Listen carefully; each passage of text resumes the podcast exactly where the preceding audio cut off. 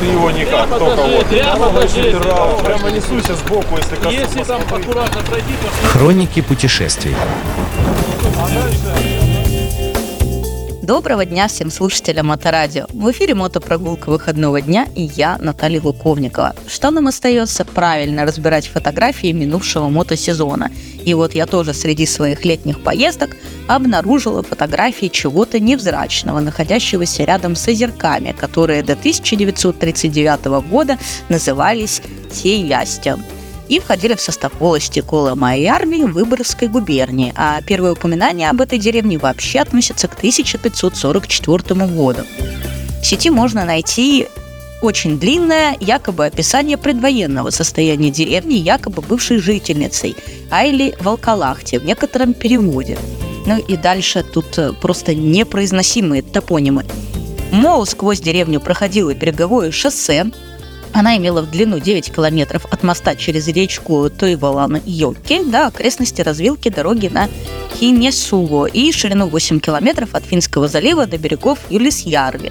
С севера она граничила с деревней а, Карлайлайнен и с юга граничила с волостью Уссурика.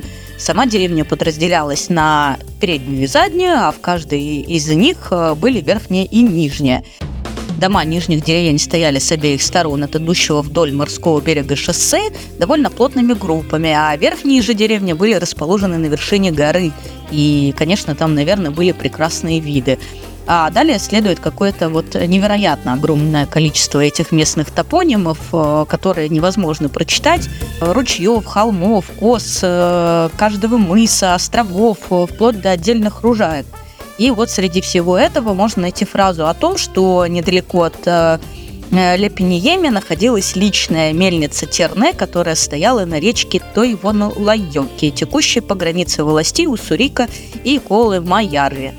Э, Мельница, названная на карте руинами мельницы хутора Лепениеме, она на Яндекс-картах так и обозначена, успешно была мною обнаружена. Ручей, конечно, высох, но чуть далее журчит другой и вполне себе бойко. Кроме того, если побродить по лесу, то на разном расстоянии от мельницы можно обнаружить и другие артефакты хутора, прежде всего фундаменты нескольких домов. Ну и, конечно, вокруг можно покататься, если кому-то хочется, по лесным дорожкам, кстати, весьма а, хорошим, ну там с небольшим песочком, очень мило.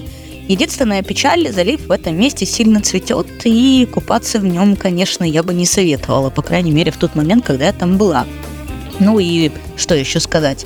Из дополнительных красот озерков в них есть маяк Стирсуден, построенный в 1872 году по приказу адмирала флота великого князя Константина.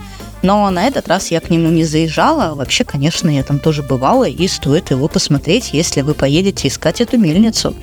Так что мельница, маяк, а, лесные дорожки, все, что можно будет сделать в новом мотосезоне, чего я вам и желаю.